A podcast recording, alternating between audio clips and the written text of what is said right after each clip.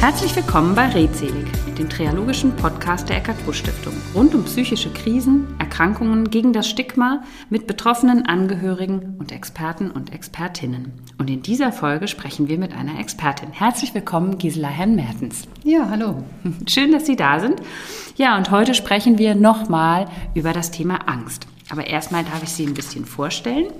Gisela Herrn-Mertens ist schon mehrfach bei uns gewesen als Expertin bei verschiedenen Formaten und ist niedergelassene psychologische Psychotherapeutin hier in Köln mit einer eigenen Praxis und Schwerpunkt auf Verhaltens- und Schematherapie und auch Gesundheitsprävention. Ich freue mich sehr, dass Sie da sind und wie gesagt, Sie waren schon an verschiedenen Stellen bei uns und an, von dieser Stelle schon mal ganz, ganz herzlichen Dank dafür, dass Sie uns so toll unterstützen. Wir starten jetzt nochmal mit einer Vorstellung vielleicht von Ihnen, dass Sie uns sagen, wer Sie sind, was Sie machen, wer Sie privat sind. Ähm, genau. Und vielleicht auch erzählen Sie uns auch mal, wie Sie zu Ihrem Job gekommen sind oder warum Sie Leidenschaften dafür haben. Naja, fange ich erstmal vorne an. Also ja, erstmal vielen Dank schon für die schöne Einleitung und Vorstellung. Ähm, und das ist sicherlich erstmal mein, mein Hauptarbeitsfeld, in meiner psychologischen Praxis ähm, tätig zu sein und da vor allem verhaltenstherapeutisch, schematherapeutisch zu arbeiten. Und mein zweites Standbein ist tatsächlich die Fortbildung von psychologischen Psychotherapeuten in der Schematherapie, weil das so mein, tatsächlich so gesehen mein Steckenpferd ist. Ähm, und diese besondere Behandlungsform ähm, mir andere Möglichkeiten nochmal gibt, in, in Themen tiefer einzusteigen. Und ähm, ja, meine Leidenschaft ist eigentlich erst wirklich spät im Studium entstanden, ähm, gar nicht so früh, aber interessanterweise habe ich begonnen, in einer Klinik zu arbeiten, die sich spezialisiert hatte auf die Behandlung von Angststörungen, was damals noch relativ ähm, ja, modern war, das mit sehr intensiver Konfrontationsbehandlung anzugehen. Und von daher kommt so ein bisschen ähm, ja auch jetzt die Verbindung zu diesem Thema heute mit den Ängsten. Vielen, vielen Dank. Ich muss mal eine Zwischenfrage stellen, die mir in unseren Vorüberlegungen irgendwie wohl da durchgerutscht ist. Aber das Wort Schematherapie, mir sagt das natürlich was, aber ich könnte mir vorstellen, dass das für viele von unseren Zuhörern noch neu ist. Und vielleicht können Sie mal kurz erklären, was es damit auf sich hat. Gerne. Schematherapie gehört zu den ähm, ja, etwas moderneren Therapieansätzen, die sich weiterentwickelt haben aus der kognitiven Verhaltenstherapie. Da gibt es so eine ganze Gruppe von Therapieverfahren, die versucht, integrativer zu sein und ähm, auch mehr Emotionen mit in den Blick zu nehmen. Ja, kognitive Verhaltenstherapie steckt ja schon im Wort so drin. Da geht es viel um Gedanken und um Verhaltensweisen. Und die Schematherapie hm, konzentriert sich sehr viel mehr auf Emotionen und bezieht auch sehr viel mehr die Biografie der Patienten mit ein, als es die klassische Verhaltenstherapie macht. Und deswegen ist es für mich eine sehr gute Brücke zu den Kollegen, die vielleicht auch tiefenpsychologisch und analytisch arbeiten, weil da einfach die Verhaltenstherapie einen blinden Fleck hat. Und wo kommt dieser Begriff her? Schema? Ja, ein Schema ist letztendlich sowas wie eine, ähm, eine Schablone, durch die wir die Welt betrachten. Und die Idee ist, dass ähm, wenn wir sehr wichtige und, und beeindruckende Erfahrungen machen, sowohl im Guten als auch im Schlechten, in der Kindheit, im Erwachsenwerden, dass sich bestimmte kognitive Muster bilden. Also Muster dessen, wie ich die Welt wahrnehme, wie ich mich wahrnehme. Und das nennt man ein Schema. Und das hilft uns einerseits, ähm, so das, was wir erleben, einzuordnen, kann uns aber auch einengen, wenn das Schema nicht mehr passt auf die Welt, in der wir jetzt dann vielleicht als Erwachsene leben. Kann ich, also finde ich, kann man sich sehr gut so vorstellen. Das ist wie so eine ja, wie ein Schema, wie eine Schablone, die entstanden ist aus meinen ganzen Erfahrungen und Erlebnissen und die ich quasi jetzt so über alles drüber lege. Mhm. Und eben manchmal passt es nicht, komme ich da genau. nicht durch. Ne? Genau, wie so eine Brille, die meine mhm. Weltsicht in einer bestimmten Art und Weise einfärbt und es dann ganz schwer macht, was anderes zu sehen als eben die grüne Farbe oder die rote Farbe, die ich dann auf den Gläsern habe. Vielen Dank für diesen kleinen Exkurs in die Theorie der äh, Psychotherapie sozusagen. Aber wir waren noch nicht fertig, nämlich damit, genau. wer Sie so sind und was Sie so ausmacht. Ja, privat macht mich sicherlich aus, dass ich ähm, verheiratet bin und zwei jetzt schon studierende Kinder habe und äh, was mich mit sehr viel Glück erfüllt, dass ähm, das alles sehr schön läuft und ähm, ansonsten beschäftige ich mich viel mit Achtsamkeit und Meditation. was vielleicht auch heute nochmal Thema wird im späteren Verlauf, dass das vielleicht auch eine ganz gute Ressource ist. Musik ist für mich sehr wichtig und ganz viel in der Natur zu sein, weil das eben auch wirklich sehr hilfreich ist und mir gut tut und für mich eine wichtige Ressource ist. Vielen Dank. Kann ich gerade aktuell sehr gut nachvollziehen, weil ich aus dem Urlaub am Meer gekommen bin und habe das auch für mich mal wieder festgestellt, was das für eine schöne Ressource ist. Dann würde ich sehr gerne einsteigen. Wir haben auch unser letzter Podcast war dem Thema Angst gewidmet. Ich würde gerne jetzt noch mal so ganz vorne ähm, einsteigen, nämlich bei dem Thema Was ist Angst? Wie definieren wir das psychologischen, psychiatrischen Kontext? Und was gibt es auch für Formen von Angststörungen? Also wann spricht man von einer Störung? Weil die Angst an sich ist ja erstmal ein Gefühl, das jeder kennt und was auch aus der Evolution einfach an manchen Stellen sehr hilfreich sein kann. Genau.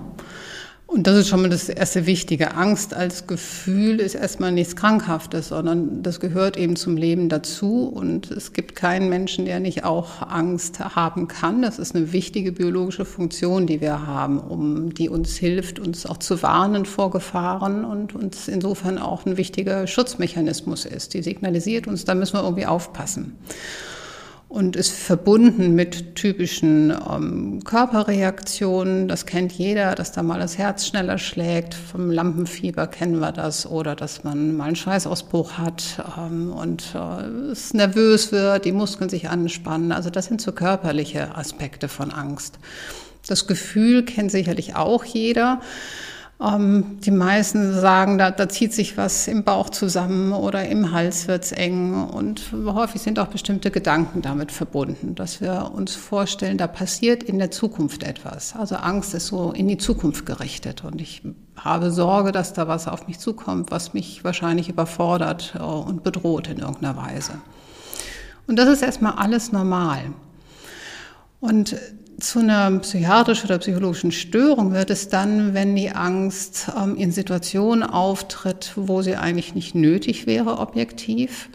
Oder wenn sie sehr intensiv wird, wenn sie auch anhält, wenn die Situation eigentlich schon wieder rum ist. Oder wenn wir anfangen, ähm, Angst davor zu entwickeln, dass Angst auftauchen könnte und wir dann ähm, Situationen aus dem Weg gehen, vermeiden. Und dann bricht sich das so, nimmt sich das immer mehr Raum und schränkt uns zunehmend ein.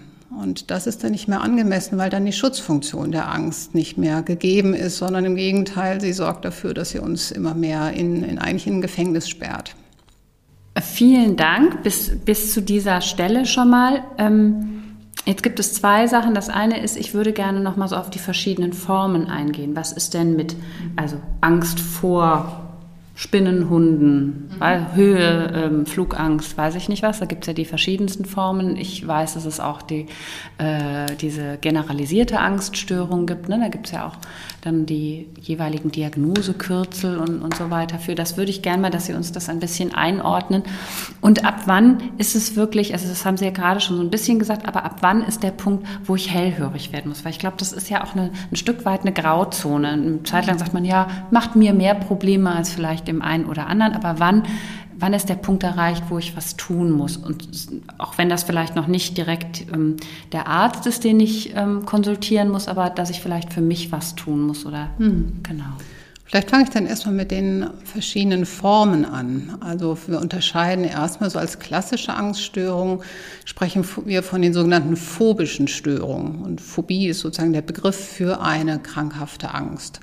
Und das heißt erstmal, ich kann vor allem möglichen Angst haben. Das können einzelne Tiere sein. Es kann ähm, eine Höhe sein, dass ich Angst habe, auf ähm, hohen Turm zu klettern. Ich kann Angst vom Autofahren haben. Ähm, das sind, wir sagen, spezifische Phobien, die also sich auf eine spezifische, eingegrenzte Situation beziehen und ähm, unter denen wir dann auch nur dann leiden, wenn diese Situation eintritt. Dadurch ist das sehr begrenzt. Ein bisschen schon meistens belastender sind äh, die sogenannten agoraphobischen Störungen. Agora kommt aus dem Griechischen, heißt sowas wie großer Platz. Das ist also das, was so man klassisch als Platzangst kennt. Wenn also entweder große Plätze mit vielen Menschen oder auch äh, im Kaufhaus zu sein. Und ähm, Betroffene dann immer Angst haben, nicht mehr raus zu können, den Fluchtweg nicht zu schaffen und dass sie da in eine körperliche Krise kommen könnten, in Ohnmacht fallen, Herzinfarkt bekommen und dann ist kein Arzt da. Und das führt dazu, dass dann häufig diese Situationen vermieden werden. Und man kann sich vorstellen, da es große Plätze und volle Kaufhäuser mehr gibt als jetzt vielleicht äh, sehr hohe Stellen, ist das etwas, was sehr viel schneller den Alltag einschränkt, wenn wir da nicht gut hingehen können. Eine sehr viel häufigere phobische Störung ist noch die soziale Phobie. Das heißt, da haben wir Angst, in soziale Situationen reinzukommen, in denen es irgendwie um Peinlichkeiten gehen könnte. Da ich habe Angst, bewertet zu werden, etwas Peinliches zu machen, was Falsches zu machen, ausgelacht äh, und eben negativ bewertet zu werden. Ähm, was natürlich auch sehr einschränkend wirken kann, wenn ich dann anfange, sehr viele soziale Situationen zu vermeiden. Es kann bis dahin gehen, dass Menschen nicht mehr zur Arbeit gehen können, sich völlig nach Hause zurückziehen, auch in Freundschaften nicht mehr pflegen können, weil sie da Ängste haben. Das sind so die phobischen Störungen. Ähm, diese Agoraphobie, die ist oft auch noch kombiniert ähm, mit etwas, was wir Panikattacken nennen. Es gibt auch eine Panikstörung, sagen pur, das ist aber eher selten. Das heißt, das sind, da erleben wir ganz plötzlich eine sehr starke, intensive Angst, die wie aus heiterem Himmel über uns herfällt, mit sehr starken körperlichen Symptomen ähm, häufig wenn, hyperventilieren Betroffene und kriegen wirklich auch aufgrund der starken ähm, Körpersymptome wie Herzrasen, wie Zittern, wie Taubheit in den Fingern auch wirklich Angst in dem Moment, ich könnte jetzt in Ohnmacht fallen oder ja, ich, ich könnte sterben, weil das so dramatisch sich anfühlt in dem Moment. Das ist etwas, was eigentlich auch relativ häufig ähm, irgendwann mal erlebt wird im Leben und für sich genommen und einzeln. Also jeder erlebt es mal. Genau. Also es ist häufig, dass, also fast die Regel, dass irgendwann mal im Leben man vielleicht so eine Situation mal hat.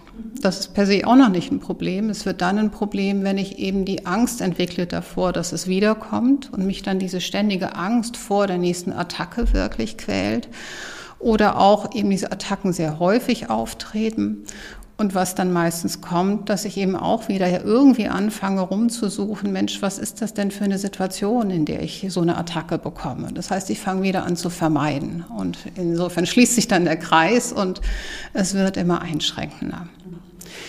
Aber bisher haben wir sozusagen so die klassische Sache, da gibt es etwas, eine Situation, die macht mir Angst und ich erlebe starke Angstsymptome auf die Situation bezogen. Bei einer generalisierten Angststörung, die Sie gerade angesprochen haben, da ist das Bild so ein bisschen anders. Da leiden die Menschen eher darunter, dass sie so dauerhaft unter einem erhöhten Angstlevel leiden. Also man läuft eigentlich den ganzen Tag mit so einem unsicheren, ängstlichen Gefühl durch die Gegend man macht sich sehr viele Sorgen und grübelt ständig darüber nach, was könnte passieren, geht dieses gut, geht jenes gut, ähm, schaffe ich äh, es, was weiß ich, den Fahrkartenautomaten richtig zu bedienen oder könnte meinem Partner etwas zustoßen, wenn man im Auto unterwegs ist, also permanent sich Sorgen machen. Und dadurch ist man so ständig damit beschäftigt. Das ist ähm, klingt sehr anstrengend. Das ist extrem anstrengend. Ne? Genau, genau. Und da kommt schon das nächste Thema mit rein. Sowohl dieses Vermeiden als auch die Anstrengungen, die das macht, führen oft dazu, dass Angststörungen dann noch so, man oft reinrutscht in andere Probleme auch. Also depressive Störungen, die dann ähm, auftreten, weil wir vielleicht uns so zurückziehen aus den ganzen Alltagsgewohnheiten, dass wir letztendlich deprimiert sind, weil uns das Positive im Leben fehlt. Oder Menschen greifen zu Alkohol und dergleichen, um die Angst in irgendeiner Form zu dämpfen, was natürlich auch ganz schnell zu massiven Schwierigkeiten dann führt. Und ja keinen Erfolg bringt, zumindest keinen äh, Ja, zumindest genau. Kurzfristig ist Alkohol sehr angstlösend. Das kennen wir ja auch alle aus dem Alltag. Selbst wenn wir äh, mal auf irgendeiner Party sind, dann wissen wir, dass das erste Glas Alkohol ein bisschen uns die Zunge lockert und uns vielleicht ein bisschen ähm, ja, spontaner sein lässt, auf andere Menschen zugehen lässt. Aber die Gefahr ist eben, wenn wir so eine Angststörung im Hintergrund haben, dann reicht eben das eine Glas nicht. Und wir brauchen es immer wieder und das Problem löst sich nicht. Da kam eben schon ein ganz wichtiger Begriff, glaube ich. Ähm, dem, über den wir mal sprechen sollten, das ist nämlich die Vermeidung. Wenn wir jetzt so Situationen haben, wo es wirklich um ein singuläres Ereignis geht, wie das Fliegen oder die Spinne oder so, dann geht das ja zum Teil noch, würde das ja noch gehen mit dem Vermeiden. Aber wir werden ja jetzt auch darüber sprechen, ob das sinnvoll ist oder nicht. Bei der generalisierten Angststörung ist das ja fast nicht mehr möglich, sondern das ist ständig da. Ich kann das ja nur noch mit dem maximal, könnte es nur mit dem maximalen Rückzug vermeiden, mich der Situation auszusetzen. Und selbst dann ist sie ja irgendwie da, wenn ich. Ja, das ist da so ein bisschen tricky, weil es ja auch oft ähm, Dinge sind, die einfach zum Alltag dazugehören. Und tatsächlich, das kann ich nicht alles vermeiden. Aber was da passiert oder was man zunehmend versteht, ist, dass diese ganzen Sorgen und das Grübeln über die Dinge, die passieren können, eigentlich die Funktion des Vermeidens übernehmen, was mir sonst aus diesen phobischen Situationen. Das heißt, ich versuche Kontrolle über etwas genau. Zu gewinnen, dadurch, dass ich ständig darüber grüble oder ja. Pläne mache oder äh, was, das, was Genau, und das gibt mir ein bisschen Kontrolle und dadurch, dass ich dann so mehr so mental aktiv bin, vermeide ich auch mehr meinen körperlichen Symptomen zu spüren.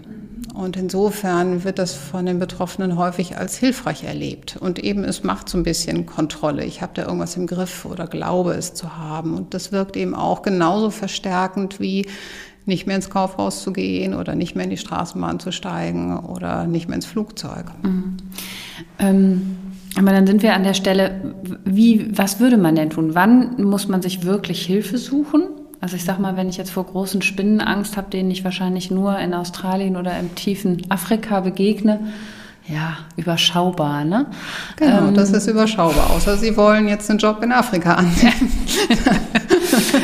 also davon hängt das so ein bisschen ab und da sind wir bei dem Thema Leidensdruck. Es ist so ein bisschen, das ist die Frage, wie weit ähm, leide ich unter den Symptomen, unter der Angst? Wie sehr schränkt mich mein Vermeidungsverhalten ein? Und das ist eben durchaus unterschiedlich, je nachdem, wovor ich Angst habe. Oder kann ich noch ein Stückchen Angst tolerieren und ähm, gehe dann trotzdem über eine hohe Brücke drüber, weil ich auf einer Wanderung bin, die ich einfach gerne machen möchte?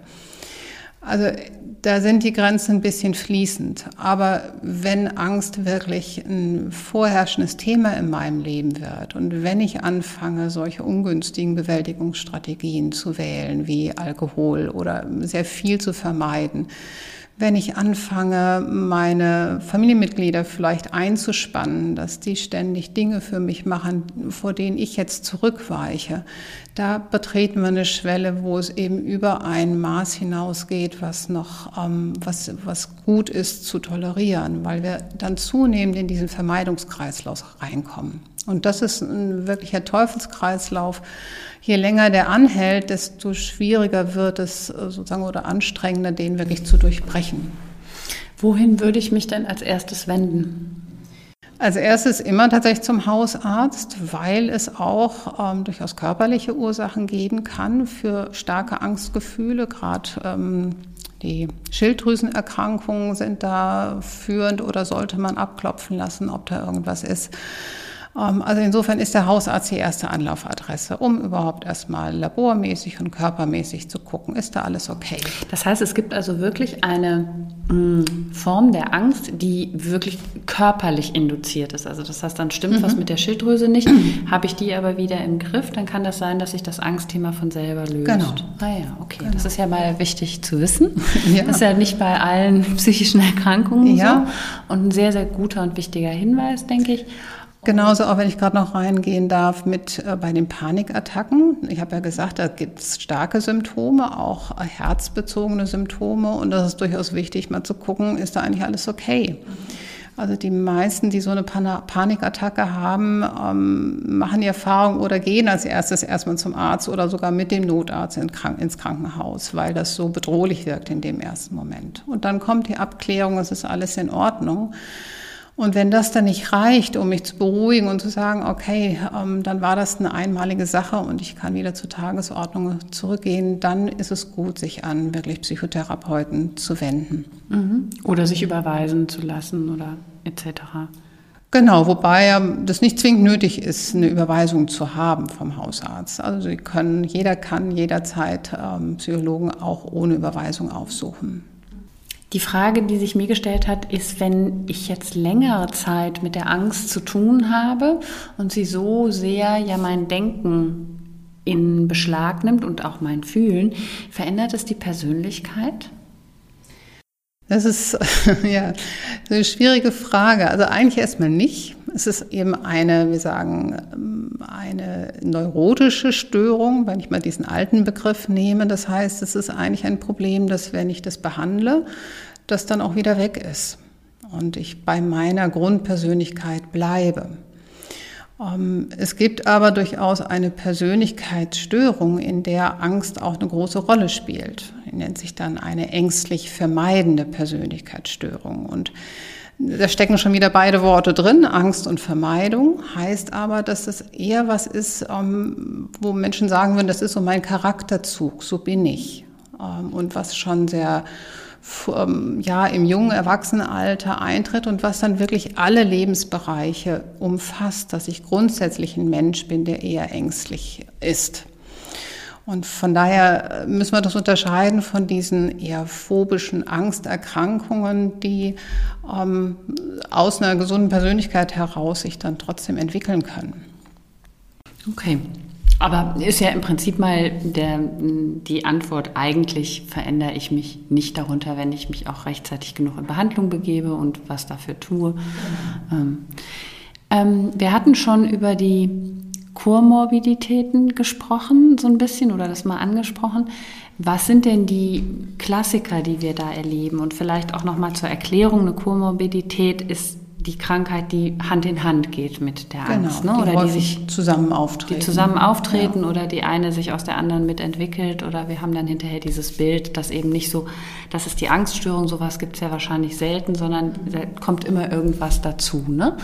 Ähm, wir haben die Sucht, das Suchtthema angesprochen, die Depression, sind das die beiden, die wir am häufigsten in dem Zusammenhang erleben oder könnte auch, also was mir gerade noch so einfällt, ist das Thema Zwang gerade, ne, also dass so ein bisschen zwanghaftes Verhalten vielleicht auch manchmal auftaucht, eben um Sachen zu verhindern.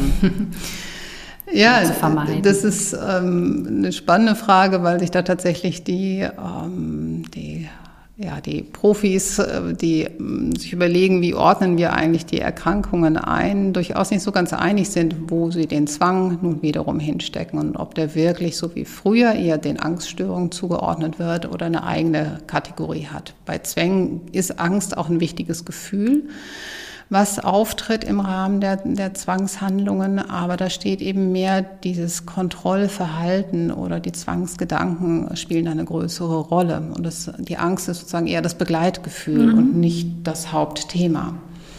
Aber es gibt sehr viele Komorbiditäten, also gemeinsames Auftreten, gerade alle Angststörungen miteinander. Das ist so das, was am häufigsten auftritt, dass man, wenn man schon eine Neigung hat zu Angst, nicht, äh, nicht nur eine Phobie hat, sondern vielleicht auch gerne gleich mehrere Angstthemen ähm, in sich vereint. Die Depression als Folgeerkrankung ähm, auch die Sucht eben als Folgeerkrankung oder häufig psychosomatische Symptome und ähm, Somatisierungsstörungen, sagen wir. Also dass ähm, mit diesem ganzen körperlichen ähm, ich auch zunehmend Schwierigkeiten kriege, Körpersymptome gut einzuordnen. Und daraus kann sich auch entwickeln, dass ich anfange, auf alles besonders sehr zu achten, ähm, vielleicht besonders Gesundheitsängste entwickle, also eine Hypochondrie, wie wir dann sagen ähm, und oder auch an so Körpersymptomen dranhänge, dass, dass sehr viel mehr Körpersymptome auftreten, ähm, weil ich sie einfach mehr beobachte. Also auch das sind typische Begleiterkrankungen. Ähm, gibt es denn Risikofaktoren? Also gibt es Faktoren körperlicher oder psychologischer Natur, die mich äh, zu einem besonderen Risikopatienten machen für das Thema Angst?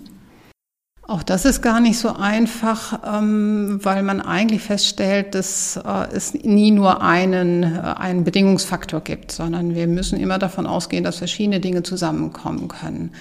Und dieses Vulnerabilitäts-Stressmodell sozusagen zeigt, dass einerseits ähm, es durchaus sein kann, dass rein von der Genetik her es Menschen einfach mit unterschiedlichem Temperament gibt. Das heißt, wir, wir wissen, dass es äh, Menschen gibt, die eine höhere Angstneigung haben, also eine schnellere, schneller über die Schwelle drüber kommen, wo sie Angst erleben. Das ist aber dann wahrscheinlich schon in der Kindheit so, oder? Das ist per Probe bei Geburt schon da. Es ist ja mhm. genetisch sozusagen sozusagen angelegt, diese Tendenz.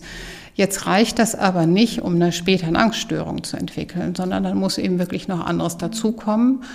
Und genauso gut kann ein Mensch, ähm, der eigentlich ein stabileres Temperament hat, trotzdem eine Angststörung entwickeln. Aber es ist eben ein Faktor, der es ähm, vielleicht, wenn eben viele Dinge zusammenkommen, begünstigt. Ähm, sehr viel wichtiger ähm, sind eigentlich eher traumatische Erfahrungen in Kindheit und Jugend. Ähm, wenn ich da eine hohe Vorbelastung habe, habe ich aber generell eine höhere Wahrscheinlichkeit, später an psychischen Erkrankungen zu leiden. Das muss nicht zwingend eine Angststörung sein. Das können ja, wie wir mhm. wissen, eben auch mhm. viele andere Probleme sein. Manchmal schreibt man auch so dem Thema Erziehungsstil eine gewisse Wirkung bei. Also wenn Kinder, Jugendliche groß werden in einem Umfeld, entweder was sie sehr einschränkt, einengt, wenig Spielraum gibt dafür, ähm, ja, eigene Kompetenzen und Selbstständigkeit zu entwickeln, dass insofern auch gefördert wird, dass Menschen sich eher unsicher fühlen oder dass Eltern als Modelle wirken. Also wenn ich schon Eltern habe, die sehr ängstlich ähm, mit dem Leben umgehen oder vielleicht auch ähm, sehr vermeidend dann reagieren auf Belastungen, dann ähm, lerne ich das natürlich auch als Kind und ähm, übernehme das vielleicht als meine Bewältigungsstrategie. Wenn ich dann als Erwachsener mit Situationen konfrontiert bin, dann habe ich nicht das Handwerkszeug, um geschickter mit Situationen umzugehen. Also auch das kann dazu beitragen. Aber wichtig ist mir alles, da muss viel zusammenkommen. Mhm. Und dann gibt es vielleicht die eine problematische Situation, etwas, wo ähm, ich einen Unfall erlebt habe oder wo ich mal wirklich im Fahrstuhl stecken geblieben bin, äh, die dann sehr einschneidend wirkt, wo ich in der Situation starke Angst erlebt habe und was dann so hängen bleibt. Und das ist der Bereich, den können wir nicht kontrollieren. Das Leben ist voll mit Belastungen, die auf uns zukommen. Und insofern können wir nicht äh, verhindern, dass wir mit Situationen konfrontiert werden, die uns überfordern.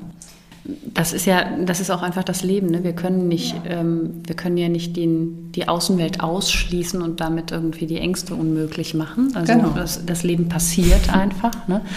Ähm, und das ist, jetzt geht meine nächste Frage. Ich finde immer, das ist so ein bisschen die andere Seite der Medaille zum, zum Risiko ist das Thema der Prävention oder Früherkennung oder was können wir für uns tun? Und wenn ich im Moment mal so in die Welt gucke, ne? Pandemie, Krieg in Europa, das Klima allgegenwärtig. Äh, in den letzten Tagen spüren wir es auch ähm, sehr deutlich, ob es jetzt nun nur ein heißer Sommer ist oder die Klimakrise. Aber an vielen Stellen passieren Dinge, die ja durchaus auch angstmachend sind und wo ich jetzt nicht sagen würde, ja, das nehmen wir jetzt alles mal so locker. Also ich fand so gerade auch im, im zweiten Jahr der Pandemie, mir kann jetzt keiner mehr sagen, dass wir das nicht irgendwie auch, dass das was mit uns gemacht hat und auch einen Krieg in Europa zu erleben, finde ich, ist durchaus ähm, ja, ähm, angsteinflößend für uns alle.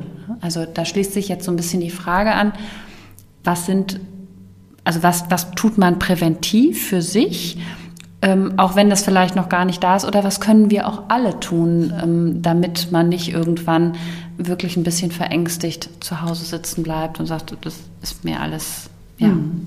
Zu viel. Mhm.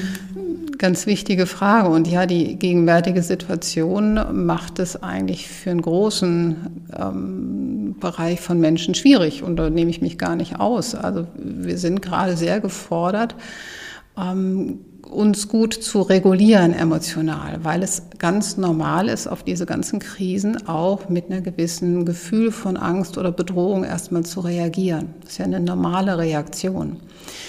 Ähm, und insofern, was wir brauchen, ist, dass wir darum wissen, dass das normal ist und dass wir wissen, was gibt es eigentlich äh, vielleicht an Symptomen, die zur Angst dazugehören. Das heißt, das kann schon mal helfen, dass ich leichter einordnen kann. Das, was ich da gerade empfinde an Herzklopfen, an Unruhe, an Schlafstörungen, ähm, an Kribbeln in Fingern, an Schwitzen, das kann auch einfach Angst sein und heißt eben nicht, dass ich jetzt gerade in einer körperlichen Krise bin und dass es auch bis zu einem gewissen Grad durchaus normal ist. Also sich zu informieren ist sehr wichtig. Und dann gilt es, ähm, das, was wir grundsätzlich tun können, um uns psychisch stabil zu halten, etwas zu tun im Sinne von Stressresilienz aufzubauen. Also für Entspannung zu sorgen, für Entlastung zu sorgen, da wo Dinge zu viel sind das war ja auch Thema im, in dem Podcast mit der Chris Gast, dass es manchmal wichtig ist zu gucken, wo habe ich vielleicht einfach zu viel im Leben und wo muss ich ein bisschen äh, sortieren und runterfahren, weil wir wissen, wenn wir sehr viel unter Stress stehen, dass dann die Wahrscheinlichkeit, eine Angstattacke oder eine Angststörung zu entwickeln, einfach steigt, weil das sozusagen auf einem Kontinuum ist. Je mehr Stress wir haben, der Körper reagiert ähm, sozusagen immer nur auf diese dieser einen Linie, dass er Adrenalin ausschüttet und ähm, je weiter das steigt, desto eher kippt es irgendwann, dass wir dieses ganze aktiviert sein, was am Anfang noch ganz gut ist und hilfreich, dann irgendwann erleben als Angst. Das heißt, es geht immer darum, diese mich zu regulieren und mein Anspannungslevel zu reduzieren. Und da kann Sport, regelmäßiger Sport, Ausdauersport ist absolut hilfreich und wichtig.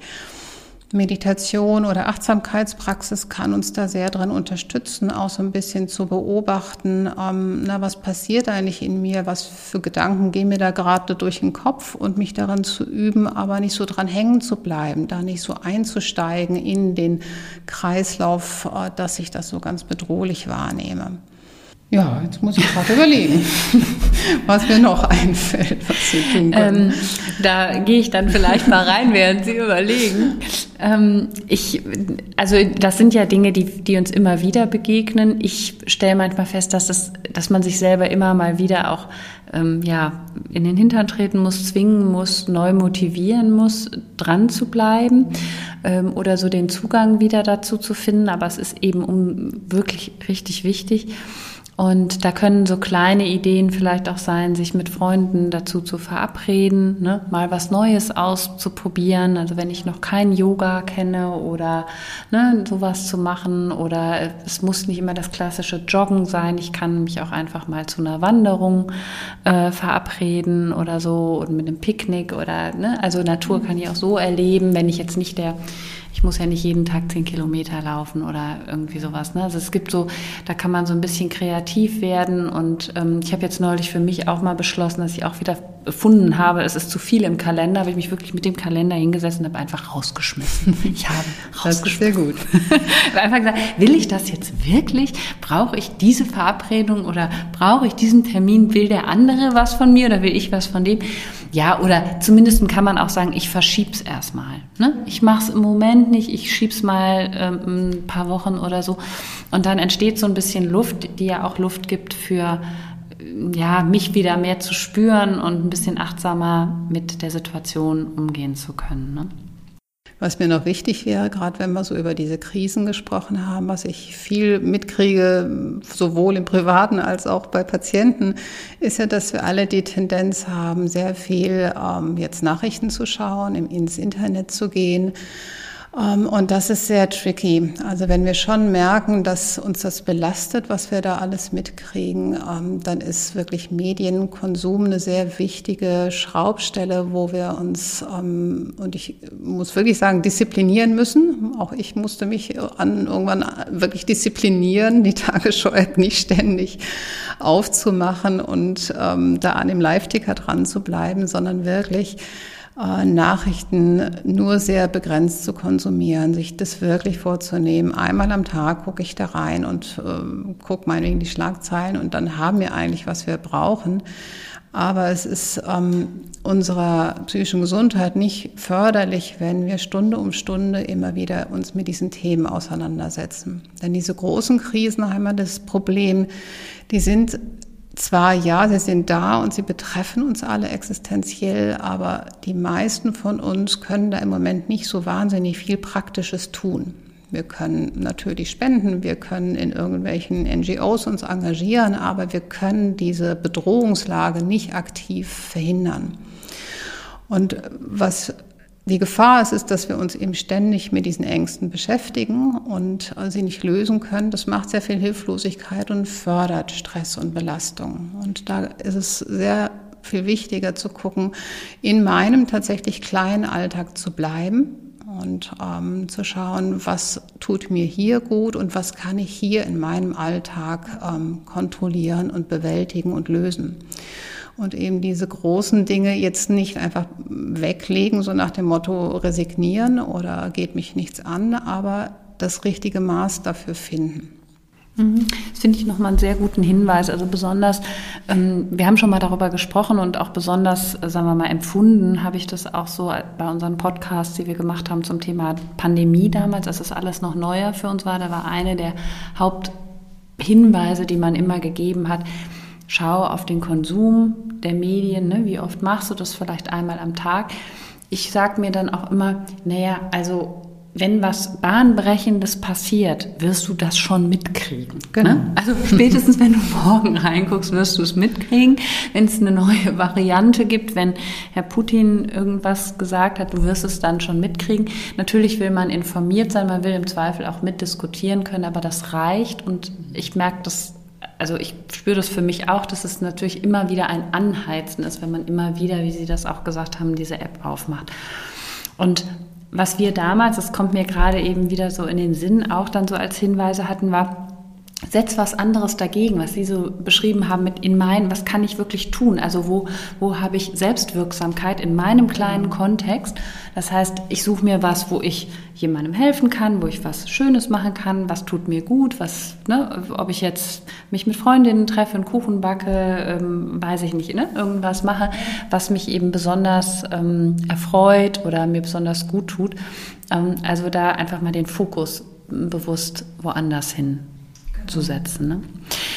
Jetzt gehen wir nochmal zurück in den eher therapeutischen Kontext. Was tun Sie mit diesen Patienten? Also gehen wir mal davon aus, wir sind nicht in diesem präventiven Sektor, was wir alle tun, sondern es ist wirklich eine Erkrankung. Und ähm, was, was tun Sie mit diesen Patienten? Wie helfen Sie denen?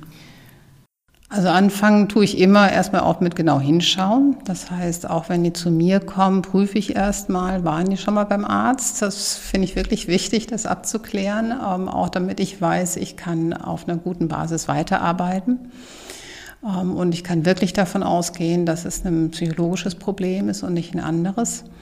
Und im Rahmen eigentlich schon so dieser ersten Stunden mit Patienten, wo es darum geht, die überhaupt kennenzulernen und ähm, zu verstehen, was passiert da, ist es mir immer sehr wichtig, mit den Patienten zusammen ein Erklärungsmodell mit denen zu erarbeiten. Das heißt, das ist, sehe ich schon als ein Teil der Therapie an, ähm, sie wirklich aufzuklären darüber, wie funktioniert Angst, wie funktionieren diese Angststörungen, was haben wir da für verschiedene Teufelskreise, ähm, die sich da ungünstig aufschaukeln, weil das schon oft eine Entlastung bringt, dass Patienten wissen, ah, wenn ich schwitze, hat das, das den biologischen Grund. Und wenn das Herz rast, ist es eigentlich gut äh, gedacht von meinem Körper, aber im Moment nicht mehr no notwendig. Ähm, um da die Information zu haben, Symptome besser einordnen zu können. Das ist so der erste wichtige Schritt. Und dann kommt so ein bisschen drauf an, um welche Art von Angststörung es geht. Wenn wir es so mit den phobischen Störungen zu tun haben, dann ist einfach ja Mittel der Wahl letztendlich sich mit den phobischen Situationen, also den Situationen, vor denen ich Angst habe, mich mit denen auseinanderzusetzen. Das heißt, ich komme nicht drum herum, ähm, in die Situation reinzugehen, die mir eigentlich Angst macht, weil das ein wichtiger Wirkfaktor ist, dass wir die Erfahrung machen, ich kann in der Situation sein und ohne dass ich vermeide, reduziert sich meine Angst auch wieder. Und das ist sehr hilfreich und verstärkend, um beim nächsten Mal eben sich auch wieder ranzutrauen. Das ist nur dann, wenn ich das schon lange habe, dieses Problem, ähm, oft nicht mehr möglich, alleine diesen ersten Schritt zu machen, um überhaupt reinzugehen. Und, das, und um das zu machen, brauchen die Patienten eine gute Aufklärung darüber, was da eigentlich passiert und warum das sinnvoll ist, das zu machen. Und dann kann so die Motivation auch gefördert werden zu sagen, ich konfrontiere mich wirklich damit. Also das ist für diesen phobischen Bereich ähm, eigentlich so das, das Wichtigste. Da kann man dann auch gucken, ob das, ähm, man sagt, so äh, direkt und äh, in die schwierigste Situation hineingeht oder ob man das sehr sukzessive ähm, aufbaut. Da gibt es ähm, je nach Konstellation Vor- und Nachteile, wo man dann individuell gucken muss, wie man dann im Einzelfall vorgeht. Ein bisschen schickiger ist es dann eben bei diesen generalisierten Ängsten, weil wir da ja nicht so die festzumachende phobische Problematik haben. Das heißt, da müssen wir uns tatsächlich mehr mit diesen Grübeleien beschäftigen und hier viel darüber aufklären, dass Grübeln per se eben vielleicht nicht die Kontroll- und Hilfsstrategie ist ähm, und dann mit Patienten daran arbeiten, wie sie das etwas reduzieren können. Und da gibt es dann Möglichkeiten über vor- und Nachteile nachzudenken, über Beweisführungen nachzudenken und eben auch wieder Alternativmöglichkeiten ähm, zum Bewältigen von Situationen auch nachzudenken. Ist das eigentlich, also ist eine Angststörung komplett heilbar? Grundsätzlich ja. Ja.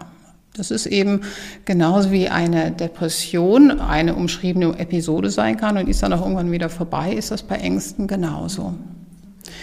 Müssen aber dazu sagen, und das ist die Schwierigkeit, die ich damals auch in der Klinik ähm, erfahren habe, dass ähm, es oft sehr lange dauert, leider, bis Betroffene in die Behandlung kommen und dann sich dieses Vermeidungsmuster sehr schon festgesetzt hat. Das heißt, es kann tatsächlich ein mühsamer Weg sein, sich dem zu stellen und ähm, auch sozusagen Reste bleiben, wo man merkt, ne, eine besondere Empfindlichkeit äh, in bestimmten Situationen mit Angst zu reagieren bleibt vielleicht oder auch die Tendenz, was zu vermeiden. Okay.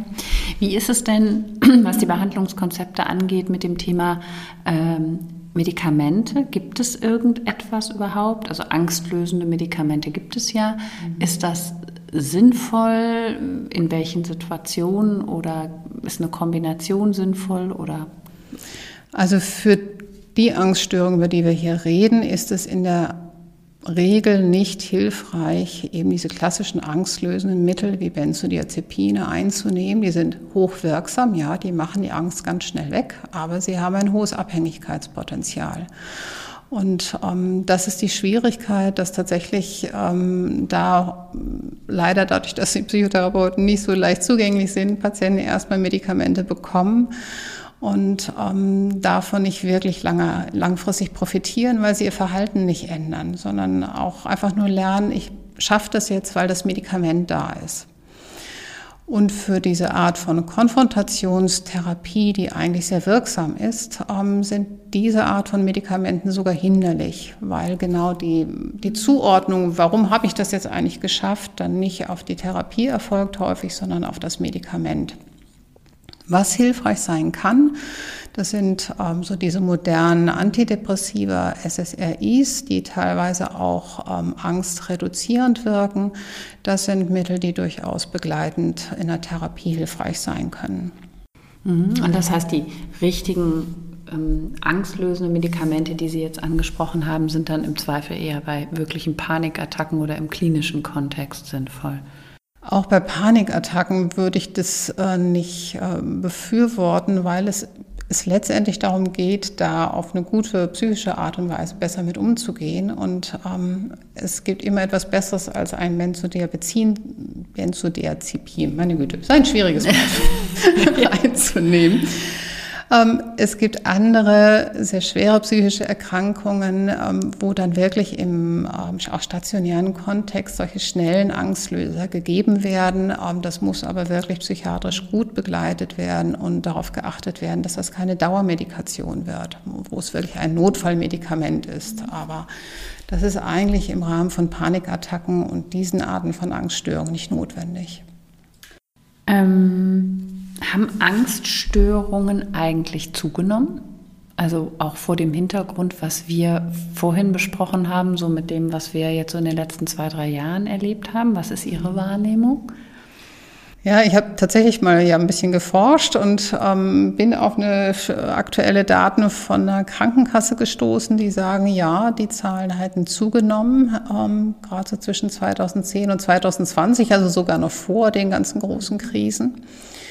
Und ich habe witzigerweise letzte Woche mit zwei Kolleginnen gesprochen, die sagten, Mensch, bei mir in der Praxis schlagen viel mehr Patienten auf, ähm, die tatsächlich auch durch diese ganzen Corona-Rückzugszeiten jetzt Schwierigkeiten haben, ihren Alltag wieder aufzunehmen. Also dass tatsächlich auch einfach bei den Kollegen mehr dieser Probleme auftauchen als Folge dieses ganzen reduzierten Lebensstils, den wir jetzt zwei Jahre hatten.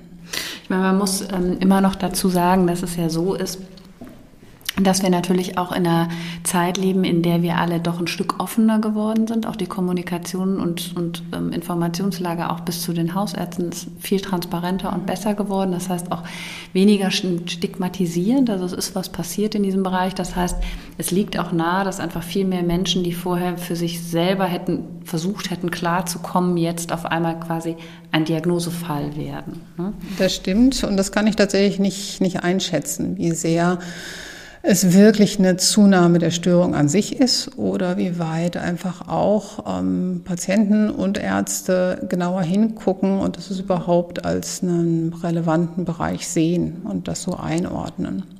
Wie ist es denn mit ähm, der Familie? Wir gucken ja immer trialogisch drauf, also schauen auch auf Angehörige, Freunde, Familie, den Kontext. Ähm, was können die tun unterstützend? Letztendlich ist, ähm, müssen die aufpassen, dass sie nicht in die Falle geraten, sich ähm, so diesen Bedürfnissen nach Vermeidung unterzuordnen und den Patienten zu viel abzunehmen. Das ist wirklich eine Falle, weil sie dann diesen Vermeidungskreislauf äh, unterstützen. Das heißt, was Angehörige gut tun können, ist zunächst mal das wirklich wahrzunehmen, da ist ein Problem. Mein Angehöriger hat da Angst und das, die Angst ist zu viel. Das heißt, auch als Angehöriger sollte ich mich informieren über Angststörungen, über die Symptome, die auftreten können und das durchaus ernst nehmen und ins Gespräch gehen mit meinem Angehörigen und ähm, zu gucken, hier, ich nehme das wahr, da passiert was und du ziehst dich zurück oder du hast ständig ständig Angst und das, das geht über ein Maß hinaus, das ist zu viel. Und letztendlich zu versuchen, die Betroffenen zu ermutigen, sich Hilfe zu suchen, ähm, weil das wäre für die Angehörigen zu viel, jetzt ähm, hier die eigentliche Arbeit zu machen. Die Verantwortung für die Veränderung und dafür wirklich in Situationen wieder reinzugehen, die liegt bei den Betroffenen. Das heißt, es geht um eine, eine wohlwollende, aber etwas hartnäckige Begleitung meiner Angehörigen dabei zu sagen, okay, ich sehe, du hast ein Problem und im begrenzten Maße unterstütze ich dich, aber ich unterstütze nicht dieses äh, nicht hilfreiche Vermeidungsverhalten. Mhm. Das ist ein Balanceakt, glaube ich. Ne? Total. Ne? Also gerade wenn man eine enge ja. Verbindung hat und dann, ne, das kann ja auch ja. schnell in so ein Erpressungsmodell gehen. Ne? Wenn du mich aber doch lieb hast, dann müsstest du doch das für mich tun. Genau. Ne? So. genau. Und deswegen ähm, ist es so wichtig, sich vielleicht dann auch als Angehörige wiederum Hilfe zu mhm. suchen, mhm. ob jetzt über Angehörigengruppen oder auch mal ein Gespräch beim Arzt zu suchen, um selber sich therapeutische Begleitung zu suchen, damit ich mir sozusagen auch eine Rückendeckung hole dafür, dass ich etwas tue, was meinem Angehörigen gerade eigentlich nicht so gefällt, weil ich dieses ähm, Bedürfnis nicht bediene an der Stelle. Mhm, das finde ich einen ganz wichtigen Hinweis, den wir ja in verschiedenen Kontexten immer schon mal wieder hatten, ne? dass auch die Angehörigen sich da die Hilfe suchen, bis hin zu, dass sie zum Arzt gehen oder auch mit einem Therapeuten mal darüber sprechen und sich dafür entsprechend Hilfestellung suchen und sich stark machen lassen oder sich befähigen lassen, mit der Situation einfach gut umzugehen. Ich erwähne auch immer gerne den Bundesverband der Angehörigen psychisch Kranker, die eine sehr gute Aufklärungsarbeit machen und auch kleine Seminare anbieten von Resilienz für Angehörige. Hatten wir jetzt gerade noch mal, ähm, kommt jetzt in den nächsten Wochen. Ähm, und auch zum Thema Angst gibt es natürlich Selbsthilfeverbände, wo man sich auch gut informieren kann. Ne? Genau. So. Ja. Ähm, und das ist auch so eine Wahrnehmung, ich finde, mit, dem, mit der Veränderung, so ein bisschen mit dem Blick aufs Stigma. Ähm, die Selbsthilfeverbände sind auch so ein bisschen aus diesem, ja, äh, aus diesem etwas angestaubten äh, Genre mal rausgekommen. Also zumindest einige machen wirklich eine ganz, ganz tolle Arbeit, haben gute Websites, bieten gute Veranstaltungen an, machen auch Podcasts und so weiter, sind in den sozialen Medien vertreten. Das ist auch wirklich besser geworden, finde ich, als es vielleicht noch vor zehn Jahren war. Ne? Also dass das wirklich auch sehr gut ähm, verwertbare Informationen sind. Wie ist es denn, also ich stelle die Frage ja manchmal, aber glauben Sie, dass es irgendeinen medizinischen Fortschritt gibt, dass wir vielleicht in 20 Jahren über Angst gar nicht mehr sprechen, weil es dann die Wunderpille gibt, die Megatherapie oder also dass wir keine Krisen mehr haben? Weiß das, ich nicht, aber ich fürchte, wie am Anfang schon gesagt, Angst gehört zum Leben und insofern werden wir die nicht wegkriegen ähm, und das wäre auch wirklich nicht gut. Eben sie gehört dazu.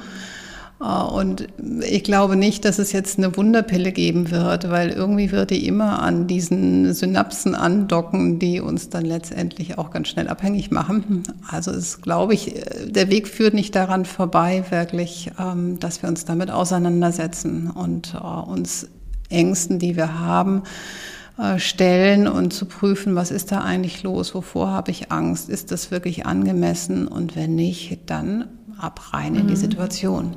Ja, und was will mir die Angst vielleicht auch gerade sagen? Ne? Also was, was, was sagt die mir, dass ich jetzt davor gerade Angst habe? Was ist das dahinterliegende Gefühl? Denn letzten Endes ist es ja gut, dass sie da ist. Es ist ja auch immer so eine Intuition. Also wenn ich irgendwie sage, nee, also das mache ich jetzt mal nicht, das fühlt sich irgendwie nicht richtig an, ist es, solange ich in einem gesunden Kontext bin, ja eigentlich ein Gefühl, das mir ähm, mit der Intuition einen guten Weg weist.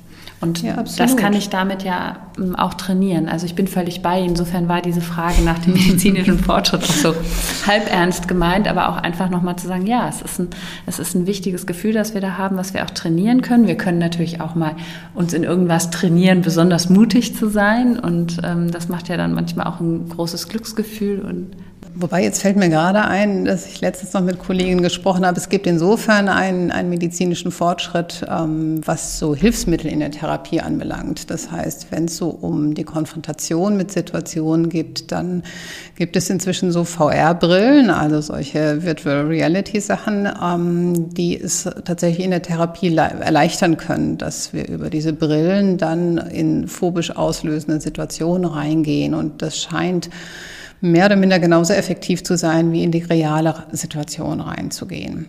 Also das hatte man früher schon über Fotos oder Bilder, sich dann so langsam daran zu tasten, bis man dann wirklich in die Realität geht. Und da gibt es jetzt einfach dieses technische ähm, Instrument, was uns da so eine Brücke äh, bietet.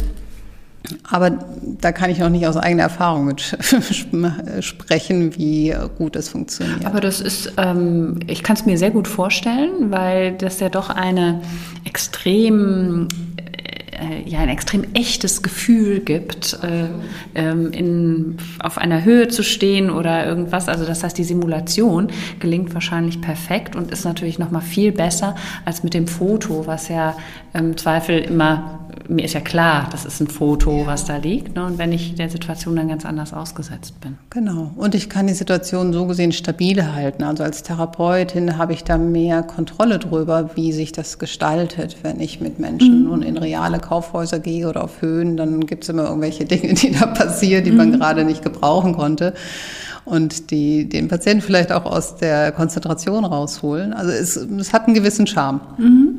Ja, ähm, kann ich, das kann ich auch nachvollziehen. Vielen Dank, liebe Frau Herrn Mertens, bis hierher. Gibt es irgendwas, was, was Sie noch zum Thema Angst ähm, loswerden soll, wollen, sollten, was ganz wichtig ist? Oh. Was wir noch nicht ähm, angesprochen haben? Also ich denke, die Botschaft sollte wirklich sein, nicht erschrecken darüber, wenn man Angst hat einerseits und andererseits ernst nehmen als ein Gefühl, das mir was sagen will. Erstmal hinspüren, was ist denn da los? Und auch wenn es um solche phobischen Störungen geht, dann kann es immer noch heißen, da habe ich mal was erlebt, was besonders äh, belastend war. Und ähm, das steckt mir irgendwie noch in den Knochen und äh, da muss ich mich mal drum kümmern. Und das Wichtigste ist Vermeidung, wirklich versuchen zu unterlassen. Nicht mit Krampf, nicht mit Druck, ähm, aber mich immer wieder herausfordern, in kleinen Schritten mich den Situationen zu stellen. Mhm. Wir stellen ja hier auch immer mal persönliche Fragen. Gibt es was, wovor Sie Angst haben? Hm. Ähm, Durchaus, wobei jetzt nicht so im phobischen Sinne. Also ich kriege auch Angst, wenn ich in den Bergen wandere und es dann sehr steil runtergeht. Da merke ich, denke ich, noch eine sehr gesunde Angst. Mhm. Und ja, ich kenne auch Angst in sozialen Situationen und ich bin zwar inzwischen trainiert, irgendwo zu stehen und vor Publikum zu reden, aber das fiel mir nicht immer so leicht. Mhm. Also das kenne ich auch. Mhm. Ich kenne es, ähm, also das, ich kann auch einiges nachvollziehen von dem, was Sie jetzt gesagt haben. Und ich kenne es von mir, ich fliege nicht so wahnsinnig gern. Oder sagen wir mal so, ich bin immer froh, wenn ich wieder Boden unter den Füßen habe, so richtigen Boden unter den Füßen. Und ja. ähm, Oh, und Phantasialand wäre eine Katastrophe für mich. Also, ja. also alles, was mit solchen schnellen Fahrgeschäften und dramatischem Rauf und Runter ist, also ja, da scheue ich wirklich diese sehr starken körperlichen Reaktionen. Da kann man mal sehen, wie un nicht, nicht wirklich amüsant. Und andere geben viel Geld dafür aus, damit sie das erleben dürfen. Ja, also ähm, insofern sieht man auch mal, wie, wie schnell das dann doch zutrifft, dass man das, dass, dass das jeder von uns hat. Ne? Also ich bin stolz, dass ich es deshalb nie vermieden habe zu fliegen und werde das auch weiter nicht tun, aber ähm, es ist immer schön, äh, wenn die Räder wieder aufgesetzt haben, so empfinde ich das. Wir fragen unsere Gäste auch immer, was sie für ihre seelische Gesundheit tun. Was tun Sie denn? Sie haben ja eingangs schon gesagt, wofür so Ihr Herz schlägt. Und ja, aber was machen Sie, damit es Ihnen dauerhaft gut geht? Hm. Ja, tatsächlich ist das immer das, das Ringen um die Balance im Leben. Also zum einen immer wieder zu schauen, wo lade ich mir zu viel auf, was mich dann eigentlich belastet, ob jetzt Arbeit oder auch soziale Kontakte. Und ich versuche immer wieder, mich, mich zu fordern, mich eben den Resilienzdingen zu widmen. Also ich versuche immer wieder auch Achtsamkeitspraxis, Meditation zu üben. Ich versuche regelmäßig meinen Sport zu machen. Das sind so Dinge und ähm, wirklich die Kontakte zur Familie und Freunden zu pflegen, weil das sind die Ressourcen, die mir einfach sehr, sehr gut tun. Und ähm, das brauche ich, um auch meine Arbeit wirklich auch zu machen und für die Patienten da sein zu können.